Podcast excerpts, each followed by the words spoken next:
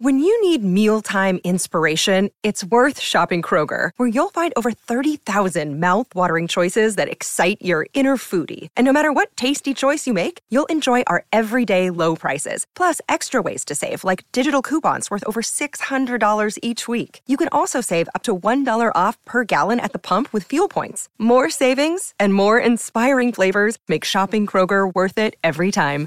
Kroger, fresh for everyone. Fuel restrictions apply. What are you doing right now? Perhaps you're in the supermarket. Maybe you're on a run or on the commute. But wherever you are in the world, and whatever you're doing, right now you're also listening to my voice. This is the power of podcasts. The ability to communicate with your audience in an intimate and intentional way through audio. I'm Bea Duncan, Senior Partnerships Producer at Intelligence Squared. We've been a world leading forum for talks, debates, and events for over two decades. And we also use our cutting edge curation, creativity, and editorial expertise to elevate your brand to new audiences with podcasting. Intrigued? To find out what we can do for your organisation, book into a free consultation with me today. Find out more by going to www.intelligencesquared.com forward slash partnerships.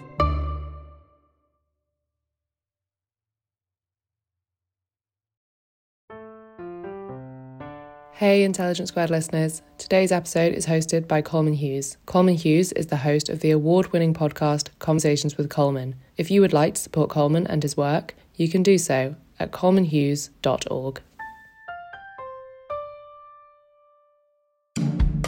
Welcome to Intelligence Squared. I'm Connor Boyle. Coming up, we'll be hearing from Kenan Malik and Coleman Hughes for a thought provoking discussion around race and equality. They'll be discussing how that conversation is evolving in 2023 and Malik's new book on the subject, Not So Black and White.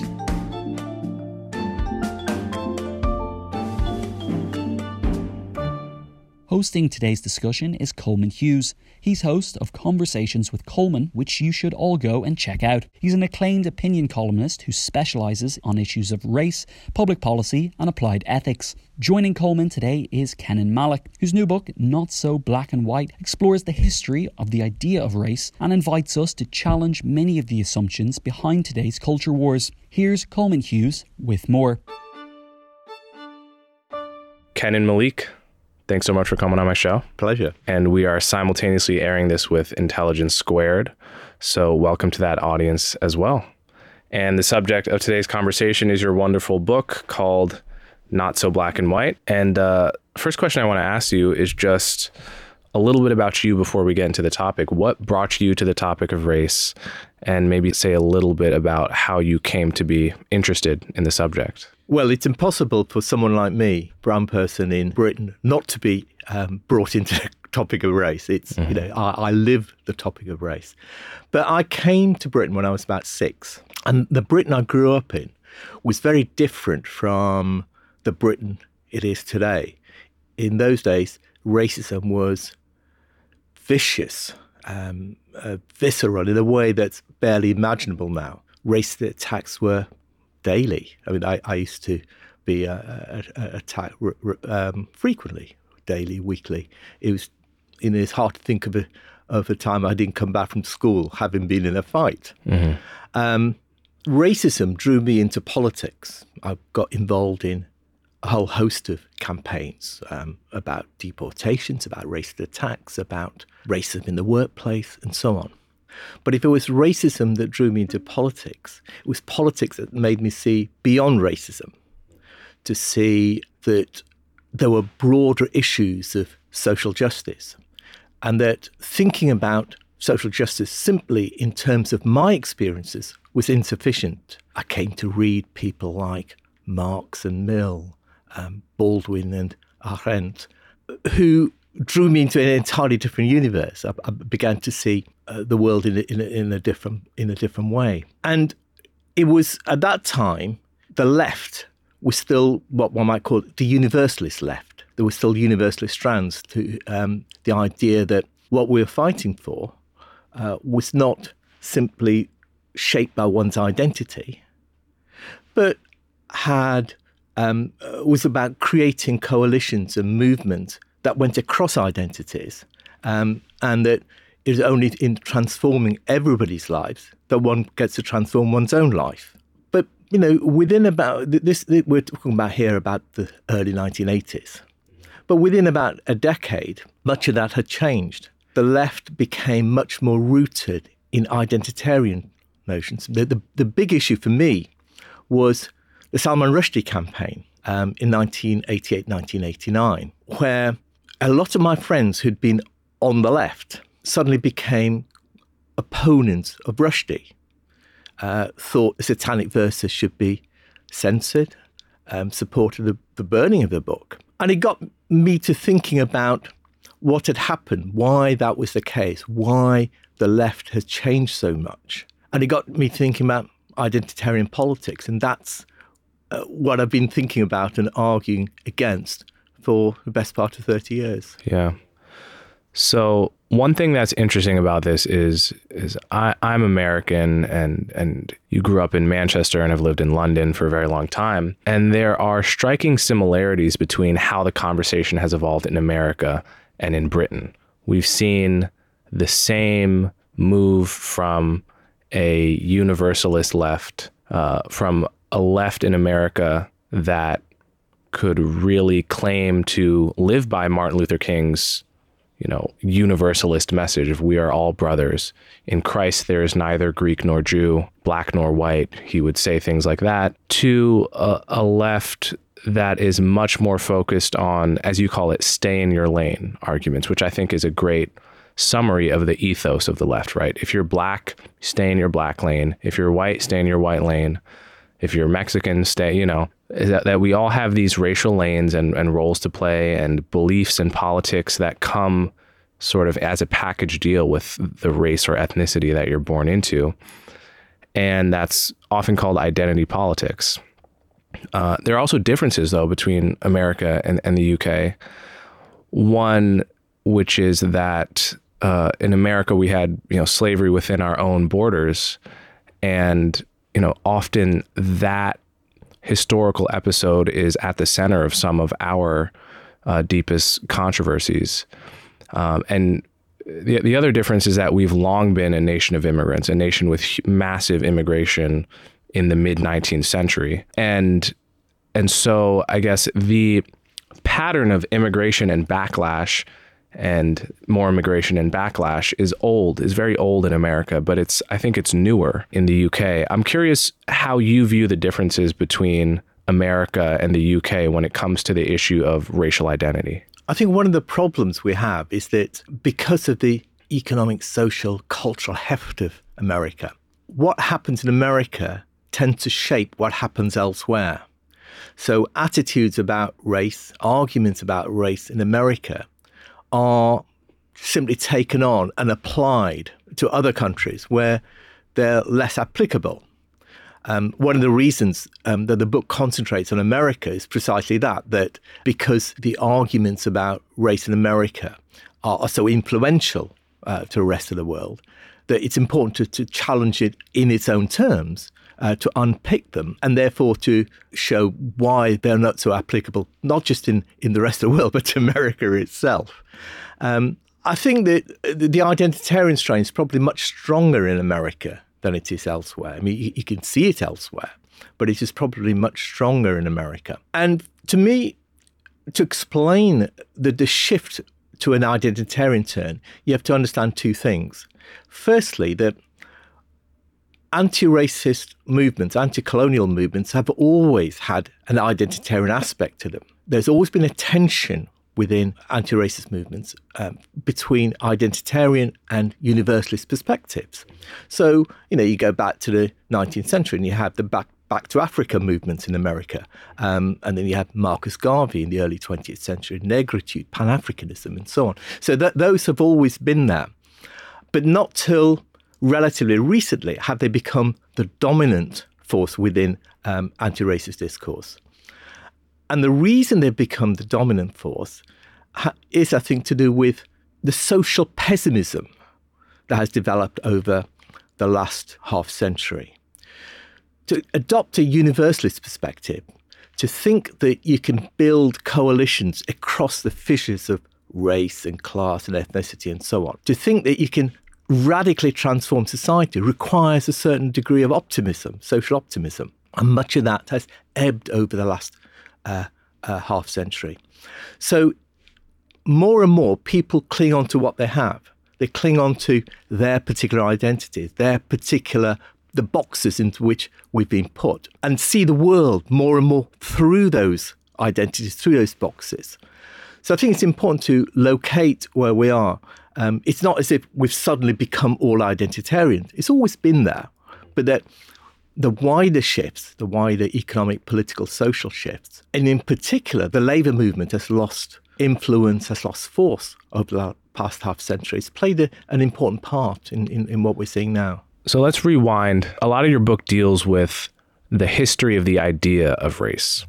This idea of humanity being separated into five or six distinct groups, that concept has not been around forever. It has an origin story like any other idea does. And and so I'm curious in your view, when did the idea of race begin and how did it evolve from its first state into what it is today? That's obviously a very big question. I make the argument that, and lots of people have made this argument, of course, that race is a product of modernity. Um, it's not that in, pre, in the pre modern world there wasn't bigotry or there wasn't a sense, uh, a belief that other groups may have been subhuman. Um, there wasn't uh, uh, a lack of huge intolerance um, against other groups. Clearly, there was. But there, what there wasn't was a sense that humans were equal and there was a single universal uh, uh, sense of humanity. That was what developed largely in the 18th century. We think about the Enlightenment and Enlightenment notions of equality and universalism. And against a background of societies that broadly accept the idea of equality, of universality, the notion of race, racism, the notion of um, inequality, racial inequality, becomes something very different. What you have from the from the late 18th century onwards are societies that are rooted in the idea that all humans are equal, all men are equal, as the American Declaration of Independence broadly says, or the uh, French uh, Declaration of Rights of Man, which broadly says uh, much the same. So the idea of equality becomes a defining feature of post Enlightenment societies, Western societies. But that abstract belief in equality is set against the practice of inequality, the social practice of inequality, of enslavement, of um, the refusal to uh, grant uh, rights to women, to um, minorities, to uh, working class, and so on. And race develops in the modern world out of that contradiction as a way of almost of making sense of that contradiction. That race becomes a way of saying certain people are by nature unequal um, and therefore not deserving or not worthy of equality. Um, and that became an explanation for slavery, for instance. It was black people, the ancestors of today's African Americans, weren't enslaved because they were black. Slavery has existed well before modernity. Both blacks and whites were enslaved in those days. So the, the ancestors of today's African Americans weren't enslaved because they were black, but they came to be deemed as racially distinct and racially inferior as black people as a way of justifying their, their enslavement. So race becomes a means of, of explaining and justifying the continuation of inequalities in societies that had, that had proclaimed their, their fidelity to equality. And what's important to recognize is how different, say, 19th century views of race were than um, contemporary views of race. We think of race largely in terms of skin colour or continent of origin, black, white, Asian, and so on. Whereas for 19th century thinkers, race was primarily uh, a description of social inequalities. So, yes, black people, Asians, Chinese, Indians, and so on, were seen as inferior, but so was the working class. I mean, it may be difficult to, to, to, to comprehend now, but 19th century thinkers saw factory workers and, and uh, farmhands as racially distinct from themselves, as many see white and black um, uh, uh, as racially distinct. Um, and their inability to be any more than factory workers or farmhands was attributed to the fact that they were racially inferior. Yeah. So there's a few things there. One is the difference between an ethnic group and a race. As you point out in the book, at that time, ethnic groups often viewed themselves and talked about themselves as distinct races. Um, you know, people that would be considered the same race today, like the, the Irish and the British or the Normans and, um, you know, the Gauls, people that would all be described today are seen as, as white at the time had, you know, bitter hostility, rivalries, and conceptions of themselves as different races.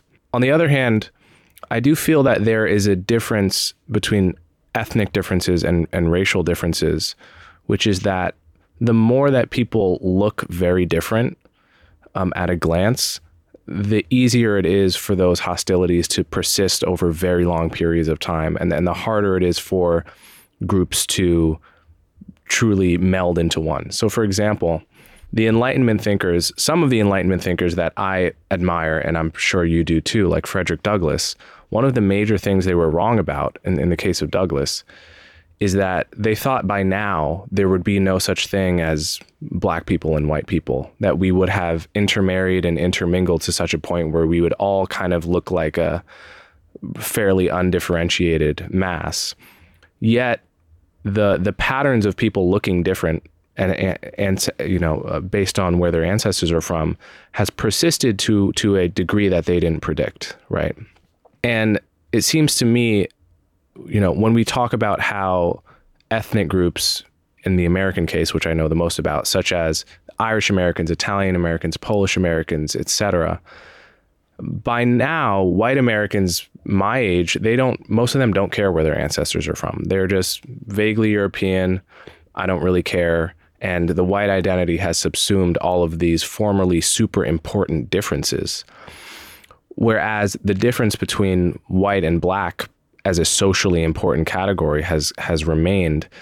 And it seems to me the key difference, it's not that, uh, for instance, the bitterness between you know Irish and British were any less real. They're, they're you know huge, but it's that when people look the same, or not the same, but when people look rather similar, it's easier for for them to blend over the course of hundreds of years um, in a way that it it just is harder when there are actual uh, you know color differences. Does that seem like a, a, fair analysis to you? There are a number of points here. The first is that if you go back to the 19th century, people saw the Irish or the working class as physically distinct.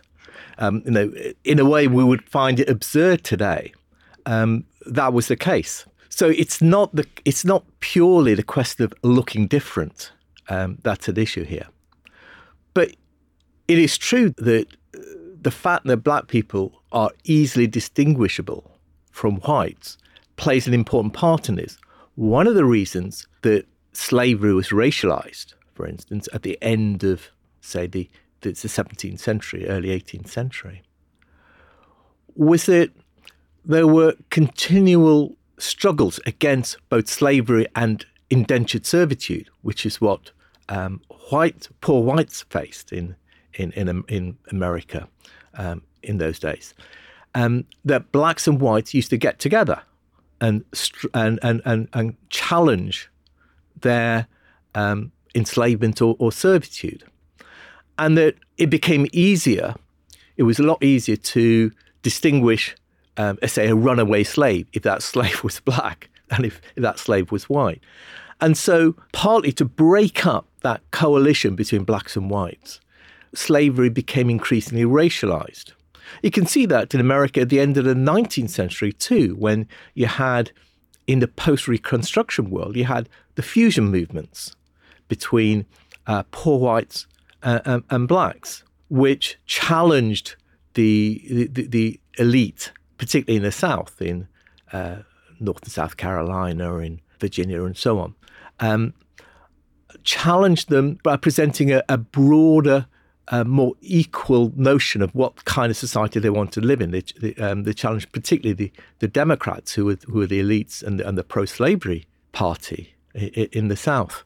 And in order to break up that coalition against, quite deliberately, in order to break up that coalition between uh, whites and blacks, Jim Crow was introduced in a most ferocious way to allow for certain types of privileges for whites and to segregate uh, blacks. And so you can see how racism becomes uh, a means of breaking up cross racial coalitions, class coalitions um, against the elites.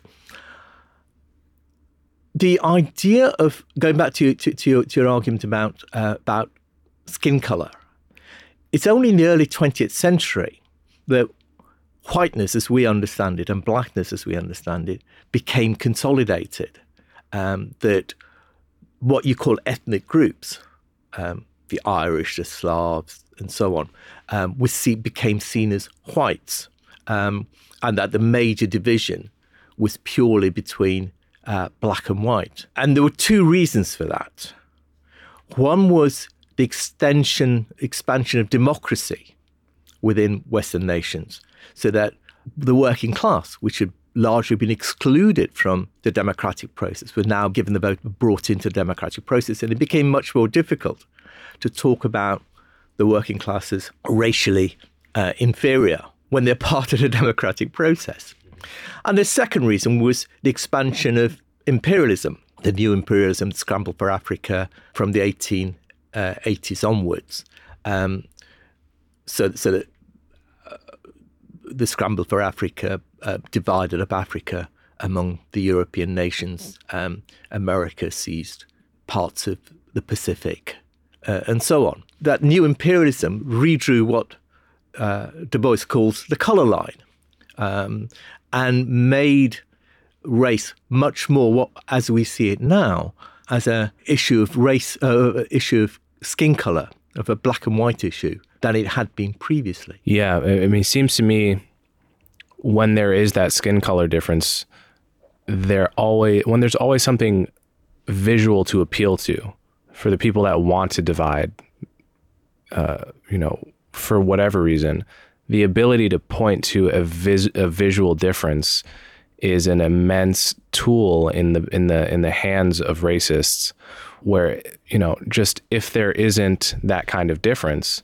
i mean so so for example in in America, there's quite a big cultural difference and historical difference between Black Americans who descend from slavery, like me, and recent African immigrants. Not only is there somewhat of a difference in, in appearance, there is a difference in cultural heritage and all kinds of stuff. In any other situation, these would be groups that you would expect to just conceive of themselves as just like two different groups of people.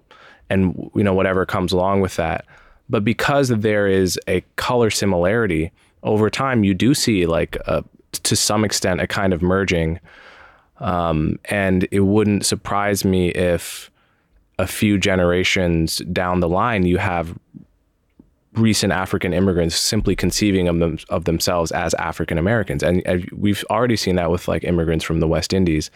So that assimilation, which has become a bit of a dirty word, uh, for for some people, but that uh, that that process of two groups that view themselves as different eventually coming to view themselves as the same, it seems is enabled or made easier by kind of visual similarity. Like I said, I think that was one thing that even some of the brightest Enlightenment thinkers maybe did not predict sufficiently.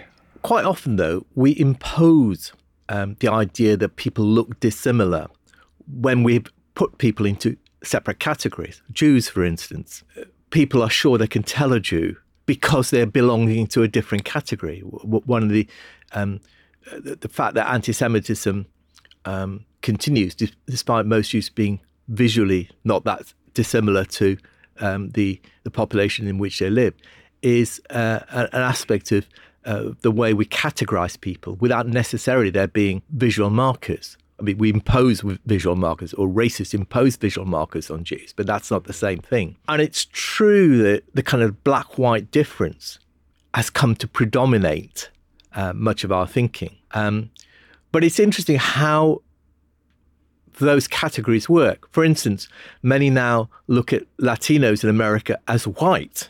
Um, and talk about multicultural whiteness, for instance, in a way, uh, because they or, or, look at Asians as surrogate whites. Because what's important is not actually the, the physical distinction. People can tell the difference if, if, if they wish between white Americans and uh, Asian Americans, but or Latinos. Um, but what matters is the, the, kind of story you say, you tell about, about, different groups and the categories into which you put those groups. And yes, the, the difference between immigrants from Africa or from the Caribbean and African uh, African Americans is is uh, can be quite large in terms of their place in society, the kinds of jobs they have, the wealth they possess, and so on. All, all those kinds of the degree of poverty and so on. Um, it's similar in, in Europe too. Uh, you have similar kind of distinctions between African Caribbeans in, in, in, in, in Britain and, and uh, African migrants. But because we have this notion of blackness, um, every, everything gets elided into a single category.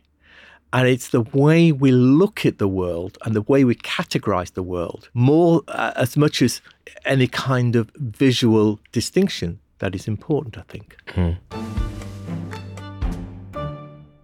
The events calendar is filling up here at Intelligence Squared, and to create each one, we obviously rely on some brilliant guests and onstage talent. But behind the scenes, there's also a producer, a production team, and the budget in the mix too. You've got to keep an eye on all of that stuff in one place. NetSuite is the number one cloud financial system, bringing accounting, financial management, inventory, and HR into one platform, slashing manual tasks and errors. And you can cut the cost of maintaining multiple systems because it's super easy to get started. NetSuite exists in the cloud, you see, no hardware needed, so you're cutting IT costs too. That's why over 37,000 companies have already made the move. And now, by popular demand, NetSuite has extended its one of a kind flexible financing program for a few more weeks. Head to netsuite.com slash squared. That's netsuite.com slash squared. netsuite.com slash squared.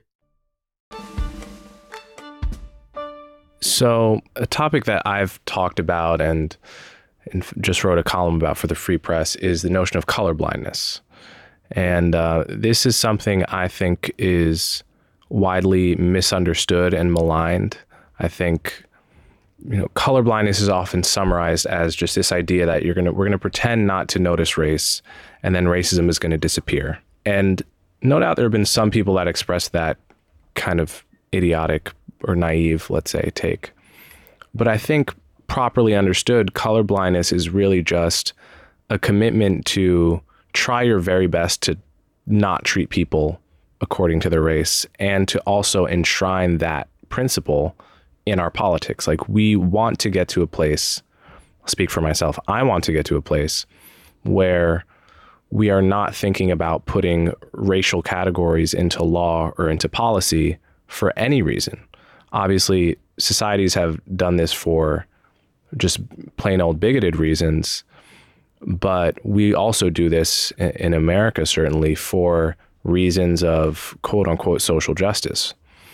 Um, you know, in my view, almost anything you want to achieve in the name of uh, increasing e- equality, reducing the difference between the haves and the have-nots, can be done on the basis of a metric like income or or class more precisely and more justly and more rationally than it could be done on the basis of we're going to separate people by race and give uh, whatever resources to this race over that race. We're going to do some kind of racial triage.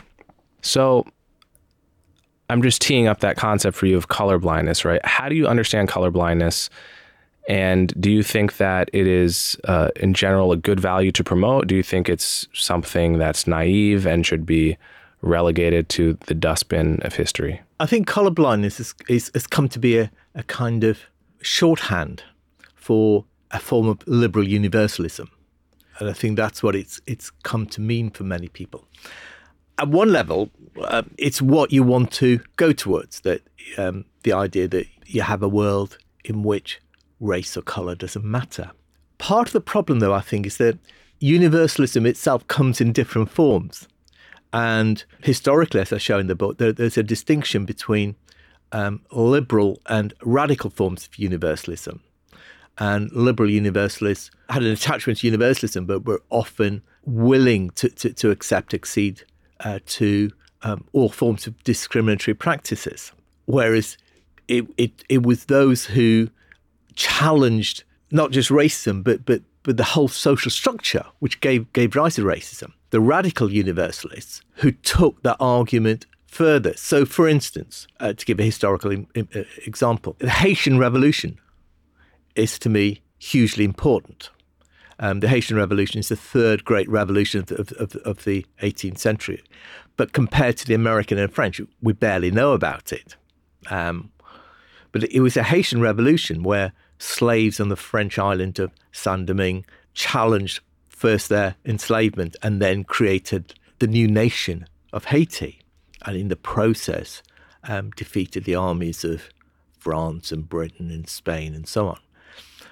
What the, the Haitian Revolution showed was that was that first, it was showed they showed both the importance and the shortcomings of Enlightenment notions of universalism because the French revolutionaries who, who had created the French Revolution on the basis of the rights of man, of universal rights, nevertheless were willing to accept slavery and colonialism. And it, and it was only through the, um, the, the, the, actions of the enslaved on Saint Domingue that uh, slavery was first overthrown. Uh, and that, in a sense, they forced French revolutionaries to take their own ideals seriously. So we're not debating the ideals. The ideals are, are, are important. Um, but how you challenge them and how you go about it is um, is also important. So if you again it, it, historically, um, if you go back, if you take a figure like uh, John Stuart Mill, kind of the great Victorian um, defender of liberalism. He was also a defender of colonialism. Um, whereas the radical universalists in, in Britain at that time, um, where Mill defended um, the East India Company and, and, and, and the um, uh, colony and the Britain uh, colonizing India, the radical universalists challenged um, that very idea, defended the rights of Indians to their own nation the same way as they defend the rights of Poles or Hungarians and so on.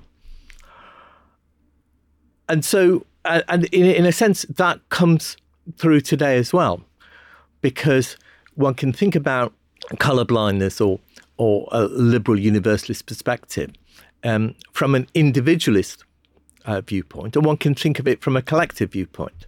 And if we're going to think that the relationship between race and class is important, and that class plays an important part of our, of, of, of our struggle to create a, a better world. Then we, ha- we can't think about um, colorblindness in an individualist sense, but only in, in a sense of a collective struggle to transform the world. And part of the problem, I think, with the, the colorblindness perspective today is that it is rooted in, in, a, in a form of individualism that doesn't allow us to, to challenge and change the world. So I'm I'm detecting like a, an undercurrent of uh, of class politics in your perspective. Have you ever been a Marxist? Are you do you think of yourself as a Marxist, or, have you ever thought of yourself that way? Oh, I was I was with um, in a number of far left organisations back in the eighties in my, in my youth. Class is important and shapes the way much of the world is. And if you, if you, if you look at everything from health disparities to disparities of income to, to take a, an, an issue in America, um, the, the, the, the, mass incarceration um, of, of people in America. He can do. He can um, explain mass incarceration in America actually far better um, by class than he can by race. I mean, there's a lot of discussion of mass incarceration as the new Jim Crow in America, as you know. Um, the, the, the, the, name of Michelle Alexander's book, but it's a, it's a, it's a much older idea. But if you actually look at look, look at the the, the, the, the figures, um, you find that incarceration rates are defined by um, income and by class than much more than they are by race. At every income level, the incarceration rates of blacks and whites are almost the same, whereas across um, income levels, um, there are huge disparities. So, yes, class is hugely important. And I think that challenging racism also requires us to challenge the class disparities and the, and the class differentials that, that exist in society. So, in my view, one of the the great failures of Marxism over the many, many decades has been its sense that it would be easy for you know the workers of the world to unite across racial and ethnic lines. Um, the sense that if we just you know agitate and argue in the right way, people will really see that the poor of the world of different races that speak different languages and different ethnicities, different cultures will unite against the bourgeoisie and create a better world.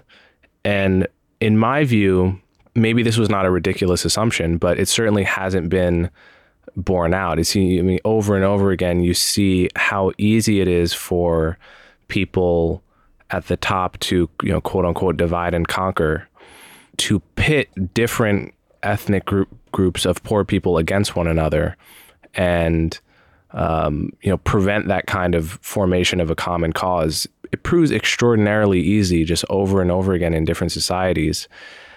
And and so I'm curious, what what do you make of that as someone who I guess used to be, broadly speaking, a Marxist, uh, but also promotes a kind of universalism? Well, Marxism uh, promotes a kind of universalism.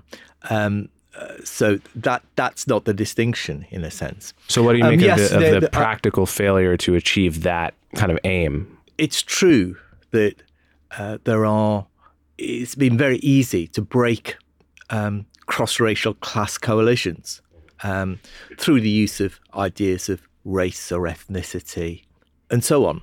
That doesn't mean that the aim is, is false or wrong. It just means that it is very difficult to do so, or it, it becomes very easy to break those kinds of cross racial co- class coalitions.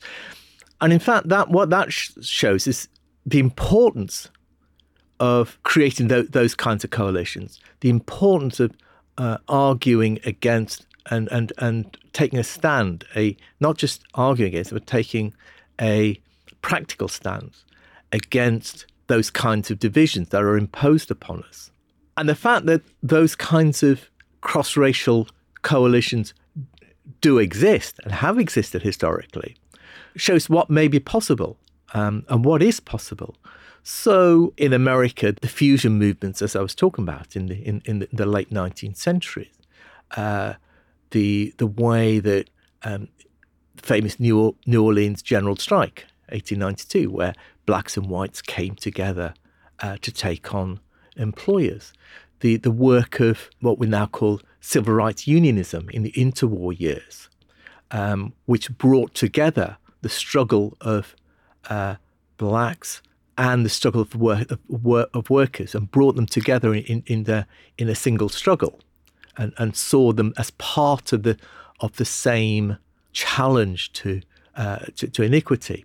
So all those things show, um, or, or, in Britain, if you, if, you want, if you want to look in Britain, the support that Lancashire cotton workers gave to the American North during the Civil War, or the Grunwick strike, the famous Grunwick strike in the 1970s, where um, a group of Asian women uh, went out on strike and were supported by thousands upon thousands of workers across uh, the country. All those things show the possibilities of such coalitions, um, what is possible. So, in a sense, uh, while it is easy and it has been his, easy to break such coalitions down, to use ideas of race and ethnicity and gender and so on, to break down those those coalitions, that only shows the problems of, of, of thinking of our of our struggles in those terms, in identitarian terms, and it shows even more that the necessity for going beyond identitarian terms,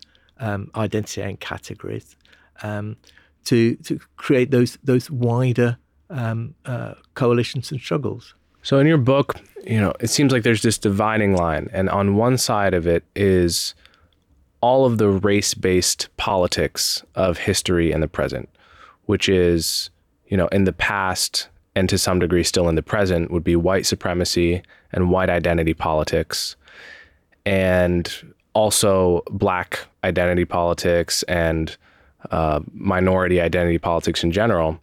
And then on on the other side of that dividing line is a universalist message that we are all the same race. There's only one race, the human race, and the politics of identity and race in, in general are to be avoided uh, because of their divisiveness, their reliance on this social construct, and so forth.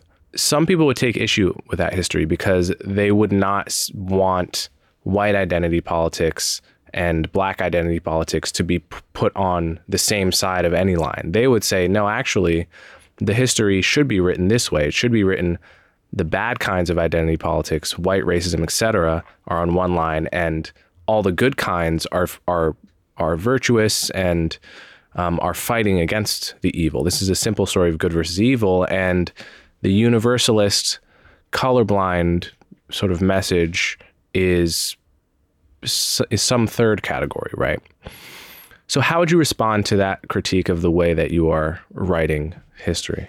I think the, the idea that there is good identity politics and bad identity politics, and and um, you can define these things as good identity politics and these things as bad identity politics, simply misunderstands the problem. I don't think it's as simple as as, as you are posing it that there is identity politics on this side and universalist politics on the other, and that that's always been the case historically historically, all struggles against race, against colonialism, and so on, have embodied a, a, a sense of both. There's always been identitarian strains in those struggles, and there have always been universalist strains in those struggles. And, and until recently, the universalist uh, aspects of those struggles was the dominant one. But it's, but it's not to say that they were kind of completely separate. The way I'd look at it is this that people don't live in either the particular or the universal. Each of us have particular identities. We, we each of us, you know, we are um, black, Jewish, Muslim, um, support Liverpool Football Club, watch Jean-Luc Godard films, whatever. The, the, we, we, all have certain things that, that, define, we think, define who we are. And we, we kind of have those particularities from which we emerge.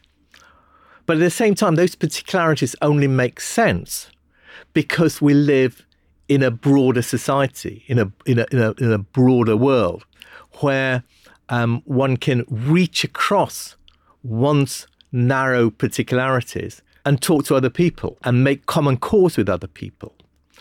There's a distinction between identity and identity politics. We all have identities. Identities are, are crucial um, to ground us in this world, to allow us to relate to other people. But politics should be a means of overcoming or going beyond the narrow sense of, of, of, of identity that we all possess, of, of linking us across those identities.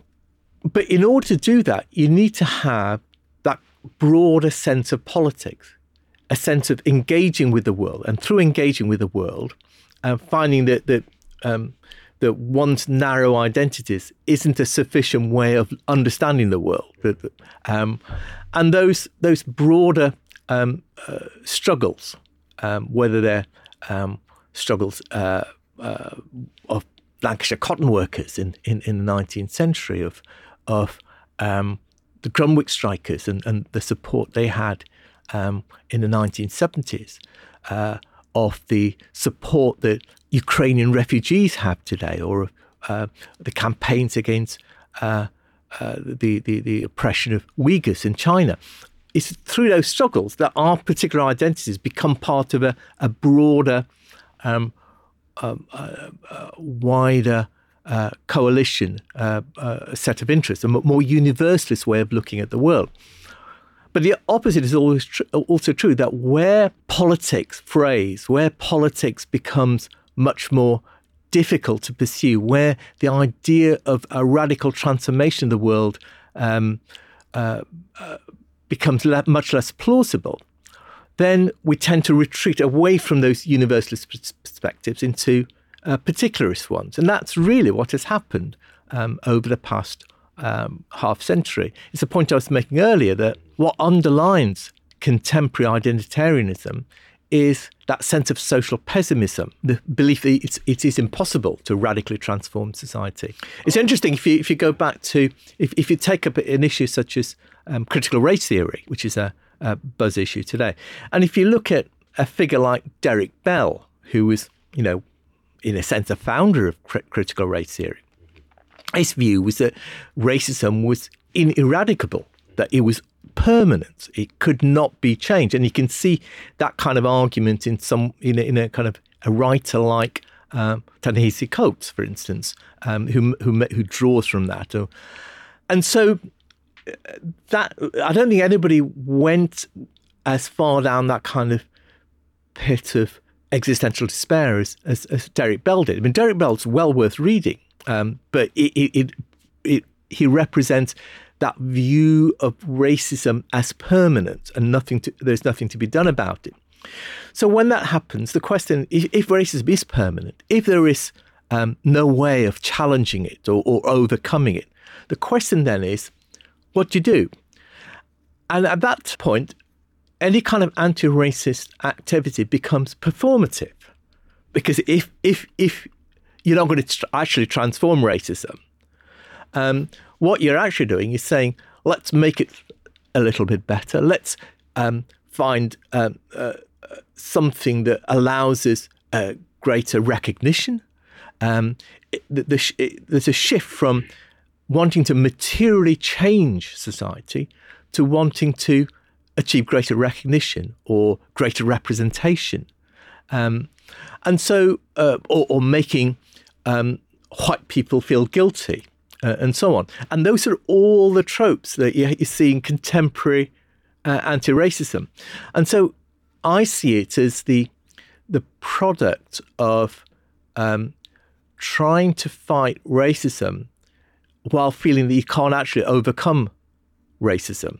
Uh, and so you, you end up having um, both uh, an identitarian, identitarian viewpoint and, and a kind of performative form of anti racism.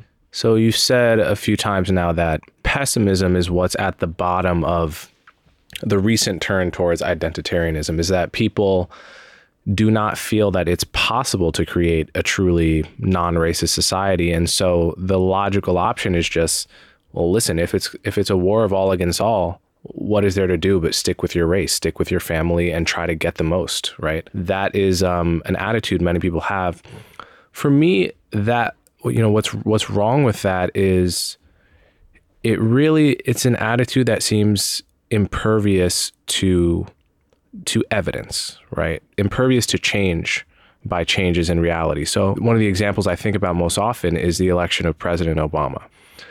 So before Barack Obama was elected, and if you were to run the clock back to like 2006 or, or seven, what you basically heard was a chorus of people um, a chorus of black writers saying he, he won't win, he can't win. And he, he won't win precisely because America is too racist to elect him. That's a prediction based on a theory of the country. Like any good scientist, when your prediction gets refuted, you're supposed to update the theory, right? So Barack Obama wins handily twice, uh, but the theory was never updated, right? What what actually happened is the second he won, the same people who were saying he couldn't win because he were, were too racist said, well, don't you go thinking that this actually means anything. We're still just as racist as as we were before, which is to me an insistence on your pessimism in the face of contrary evidence. It's a it's a proof that your pessimism is actually just a a commitment that you have regardless of how the world changes. It's it's almost a part of your personal character, a psychological complex even. Like it's like it's, it's not something based on or maybe maybe it's just based on this individual's experience of the world, but the the pessimism seems to me to be impervious to, to evidence and it's also I guess it's also worth commenting that it's it's not a general it's often not a general pessimism about the ability to change society because often these are the same people that that you would say oh well we can get rid of the police and I'm optimistic that we'll create out of the ashes of the chaos a, a beautiful and peaceful society which is a, a certain kind of optimism right? So it's a pessimism really just with respect to the ability of of the world to get beyond race. There are people that have have, have accepted that that will never ever happen. Any example of it seeming to happen, such as Obama get, getting elected, we are going to find some way in which this is actually not the optimistic punchline that you're looking for. You know, and I've seen this over and over again. And you know, I'll give another example because you know, the, I think these examples they just happen in the news and people don't actually grasp their true significance. Uh, in America, we now have Juneteenth is a f- federal holiday, which is which celebrates the true end of slavery, uh, when when slaves in Texas actually received the news that slavery was abolished and that, that they were free. I think it makes perfect sense as a federal holiday. Should have been one a long time ago, because it is one of the most important moments in, in American history. But it's worth looking at you know what was said before it was a holiday and now how what it is like after right before it was made a federal holiday you had i think it was a usa today article saying exactly the same thing people said before obama was elected they basically said juneteenth should be a holiday but it's not going to happen because Americans are just far too racist. Americans do not want to acknowledge the real history of slavery. And it's going to be a huge uphill battle if it happens, and it just probably won't at all. You know, cut to a few months later, bipartisan bill passes Juneteenth as a federal holiday um, with n- essentially no resistance. And it's sort of forgotten about, right? The whole cynical argument in advance is not tossed out the window. It's just recycled. Um, and you know, we, we make all of these gains and then put them in our pockets as if they were not significant and, and the pessimism persists. Uh, this is a dynamic that I've noticed, and I'm curious if, if it's a dynamic you've noticed as well. It's, it's true, um, uh, much of what you say, but it's possible to, to both to say that um, American society, British society, have are completely different now from what they were 50, 60 years ago um, when it comes to um, race, attitudes to race, uh, the place of black people and minorities in society, and so on. Um, and that uh, the election of Barack Obama was a, a symbolic uh, expression of that, a, a, symbolic expression of how much American society has changed. But also to say, actually, it, hasn't created the, the, election of Barack Obama did not create a post-racial world. That um, in in that sense, um, not that much happened. Uh, it was symbolically hugely important, but in in, in, material terms, uh, not that much happened. And I think it's possible to say both of them because um, we we we can look at the important significance of Barack Obama, not simply in terms of his skin color, but also the fact that he is a, a, a liberal politician of a, of a particular uh, viewpoint. And a lot of his views are not radical in any sense. And so I think part of the problem is that um, those who argue that the election of Barack Obama changed things hugely are as invested in the idea of, of skin, of the importance of skin color, as those who say it didn't change anything at all. And I think it's uh, the, the, point, uh, the, the, the, the, I suppose the, the thread running through our conversation has been that um, let's not get so obsessed with a question of, of race as, uh, as a category. Uh, there are other categories that are important. And the fact that you put, uh, that you have black people in positions of power in city halls, in police forces, um, in the White House doesn't necessarily change things, uh, whether we're talking about race or class. Sure. Yeah. That, that I mean, that's a drum I've been beating for a long time. The the idea that to put a black person in a, in a position of power has any relation to what they are going to do for the black community, right? I mean, this is this is one of those opinions that even the people that think they disagree with it don't actually disagree with it.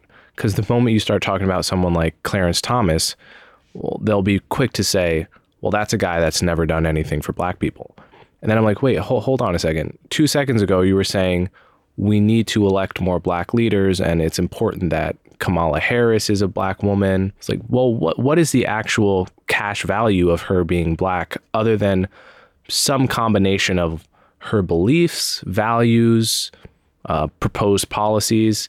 And if that's what we're talking about, well, let's just skip the race and skin color thing and go straight to those. That's always been my attitude, right? Even if you even if your politics are an explicitly race first politics, right? If I'm going to say basically I'm a one issue voter and my vote my, my issue is what are you going to do for my community, whether that is black, Muslim, Asian, Latino, etc. There are many people like that.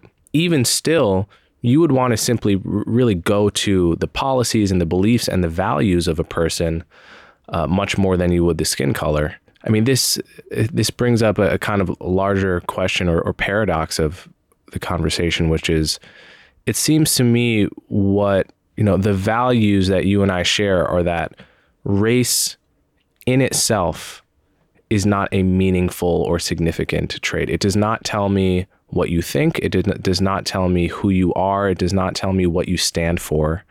It doesn't tell me whether you're a good person or a bad person. It doesn't tell me whether your opinions are right or wrong. It doesn't tell me if you have a sense of humor or a sense of wit or um, a deep level of empathy, right? Like you could go on listing the hundred most important character traits of a human being, and you wouldn't, you could not even get to race in, in, in the first hundred. Um, and it seems, in other words, it's a book written about race by someone that thinks race is not inherently meaningful. That's interesting because most people who write books about race write it because they think race is super meaningful. So I think we're both in the position of often talking about race, but from the perspective of you know wanting it to matter less, not more, which I think puts us in the minority of people that talk about race. You know, there's a selection bias, right? The people that talk about race usually come into it because they're really interested in race. Whereas you said something at the very beginning, which I, I resonate with, which is that as a very small minority in, in, in Britain that was attacked for your race constantly, you could not help but think about race, right? But that's that's quite different than coming to it voluntarily, right? You, you you sort of had to think about it as a matter. You were forced to think about it as a matter of everyday social life, right? But it's not inherently a, a, fascinating subject to you, right? Like racial differences don't seem to be inherently fascinating to you, and and so and and at least that's my perception. You can correct me if I'm wrong and I've very much felt the same way as a as a as a half black, half Hispanic person in America.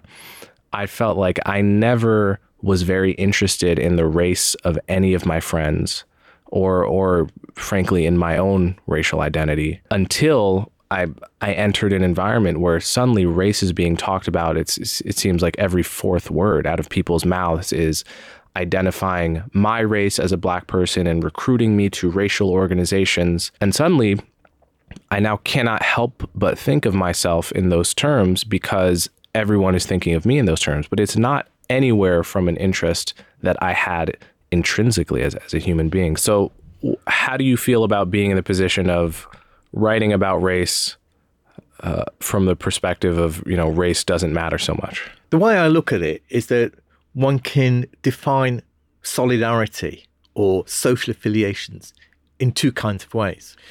One can say that what matters are the values that people hold, their ideals, the kinds of society they want to build.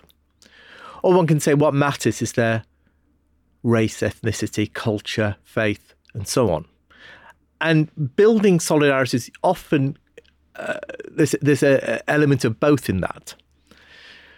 But to me, I would far rather um, make common cause with somebody whose views are, in fact, I, would only make common cause with somebody whose views and ideals are similar to mine than somebody whose race or ethnicity or culture are similar to mine.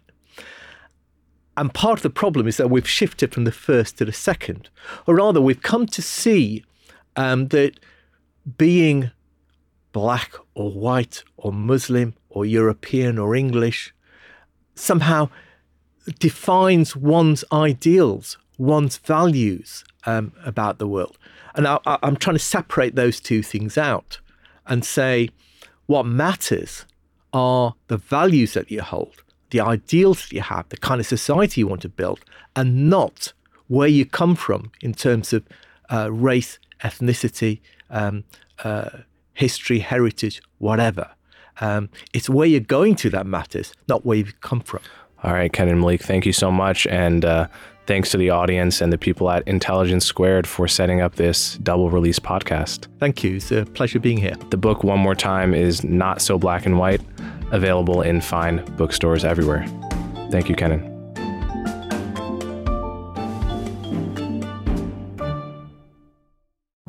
What are you doing right now? Perhaps you're in the supermarket. Maybe you're on a run or on the commute. But wherever you are in the world, and whatever you're doing, right now you're also listening to my voice.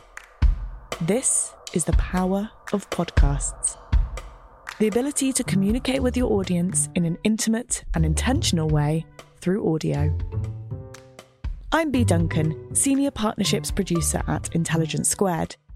We've been a world leading forum for talks, debates, and events for over two decades. And we also use our cutting edge curation, creativity, and editorial expertise to elevate your brand to new audiences with podcasting. Intrigued? To find out what we can do for your organisation, book into a free consultation with me today. Find out more by going to www.intelligencesquared.com forward slash partnerships.